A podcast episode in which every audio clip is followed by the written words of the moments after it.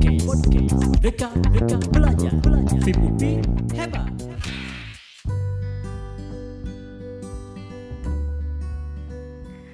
Assalamualaikum warahmatullahi wabarakatuh Halo para mahasiswa Universitas Pendidikan Indonesia di mana pun Anda berada Selamat berjumpa dengan podcast MKDK Kurikulum Pembelajaran Pada bincang kali ini kita akan mengupas sebuah topik menarik tentang komponen-komponen pembelajaran dalam kurikulum Topik ini akan dipaparkan oleh narasumber kita yaitu Ibu Dr. Yulia Rahmawati MSI Halo Ibu, apa kabar?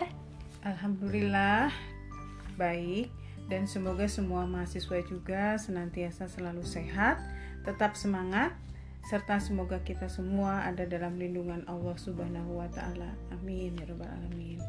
Pada pembahasan kali ini, pertama-tama saya ingin tahu yang dimaksud dengan pembelajaran sebagai suatu sistem. Saya penasaran, apa sih Bu yang dimaksud dengan sistem dan sistem pembelajaran? Sebelum kita mengetahui lebih lanjut terkait pembelajaran sebagai suatu sistem, tentu baiknya kita memahami dulu apa yang dimaksud dengan sistem. Secara umum, sistem itu adalah sekelompok komponen dan elemen yang digabungkan menjadi satu untuk mencapai tujuan tertentu. Menurut Bainon dan Davis tahun 2004, sistem itu dapat pula dilihat merupakan suatu alur input proses output di dalam suatu lingkungan tertentu. Nah, dari batasan tersebut dapat ditarik makna untuk pembelajaran bahwa sistem pembelajaran itu adalah sebuah keterpaduan yang di dalamnya terdapat sejumlah komponen, yaitu tujuan, materi, metode, media, dan evaluasi yang masing-masing komponen itu saling terintegrasi untuk mencapai tujuan pendidikan. Nah, dari konsep sistem tersebut, kita akan menentukan ada lima komponen utama pembelajaran, yaitu tujuan, materi, media, metode, dan evaluasi. Baik, Bu. Bu, kenapa sih masing-masing komponen itu harus terintegrasi? Ya, komponen itu harus saling terintegrasi yang dimaksud adalah bahwa sesuai karakteristik sistem, terintegrasi itu saling keterpaduan, di dalamnya ada interaksi. Artinya, masing-masing komponen saling mempengaruhi interkorelasi antara lima komponen tersebut saling berhubung. Interpenetrasi misalnya antara tujuan dengan evaluasi, antara metode dengan media, saling terobos dan interdependensi. Artinya saling ketergantungan. Dengan demikian, pembelajaran tidak akan berhasil kalau salah satu komponennya tidak dioptimalkan. Oh, begitu, Bu. Bu, boleh dijelaskan nggak apa saja komponen pembelajaran itu dan apa pengertian dari masing-masing komponen itu? Oh ya, komponen pembelajaran itu ada lima, yaitu yang pertama adalah tujuan pembelajaran, yaitu merupakan suatu target yang ingin dicapai oleh kegiatan pembelajaran.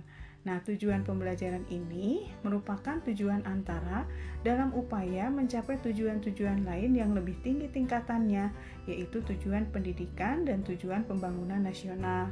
Dimulai dari tujuan pembelajaran yang bersifat umum dan khusus, tujuan-tujuan itu bertingkat, berakumulasi, dan bersinergi untuk menuju tujuan yang lebih tinggi tingkatannya, yakni membangun manusia atau peserta didik yang sesuai dengan yang dicita-citakan.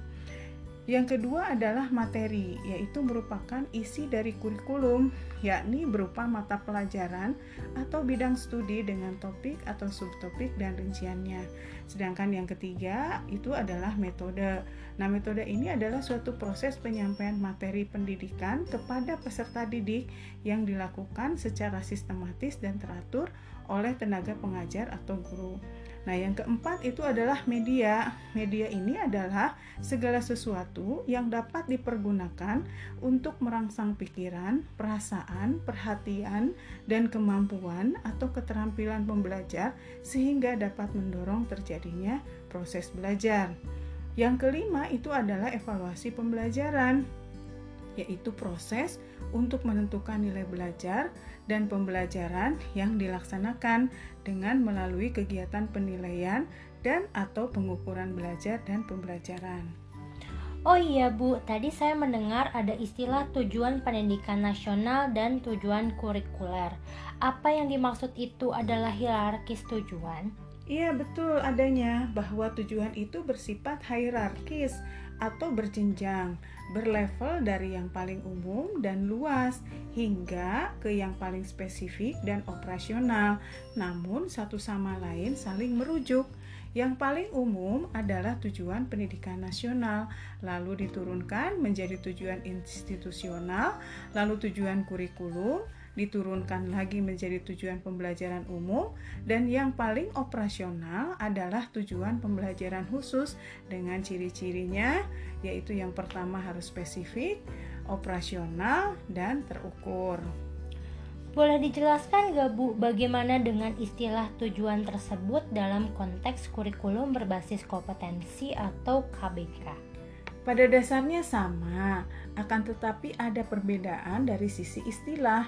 Tujuan nasionalnya sama, yaitu bersumber dari Undang-Undang Standar Pendidikan Nasional Nomor 20 Tahun 2003. Lalu diturunkan menjadi standar kompetensi lulusan, lalu dijabarkan lagi menjadi kompetensi inti, lalu dijabarkan lagi menjadi standar kompetensi yang dulu disebut dengan tujuan kurikuler dan dijabarkan lagi menjadi kompetensi dasar yang dulunya tujuan pembelajaran umum dan yang paling operasional di dalam KBK adalah indikator yang dulunya adalah tujuan pembelajaran khusus. Baik Bu, bagaimana dengan isi materi pembelajaran? Bagaimana cara mengembangkan materi pembelajaran agar sesuai dengan tujuan yang diharapkan? Ya, tugas guru di sini adalah memilih dan mengembangkan bahan pembelajaran atau materi pembelajaran. Nah, di dalam mengembangkan materi pembelajaran ini, guru dapat mempertimbangkan kriteria-kriteria sebagai berikut. Yang pertama adalah relevansi, baik secara psikologis dan sosiologis. Yang kedua adalah kompleksitas. Yang ketiga adalah rasional atau ilmiah yang keempat adalah fungsional, dan yang kelima adalah komprehensif. Nah, di dalam pengembangan dan pemanfaatan bahan atau materi pembelajaran ini, guru dapat melakukannya dengan dua cara. Yang pertama adalah resources by design, yaitu sumber-sumber belajar yang dirancang dan dikembangkan untuk kepentingan pembelajaran. Dan yang kedua adalah resources by utilization, yaitu sumber-sumber belajar yang ada di lingkungan sekitar yang dapat digunakan dan dimanfaatkan bagi kepentingan pembelajaran. Komponen pembelajaran yang ketiga tadi Ibu jelaskan sebelumnya adalah strategi dan metode. Lalu, bagaimana cara menyusun metode agar sesuai dengan tujuan dan materi pembelajaran? Ya, strategi pembelajaran itu dipengaruhi oleh faktor-faktor lain faktor-faktor yang mempengaruhi strategi pembelajaran. Yang pertama adalah tujuan, yang kedua adalah materi, yang ketiga adalah siswa, yang keempat adalah fasilitas, yang kelima adalah waktu, dan yang keenam adalah guru.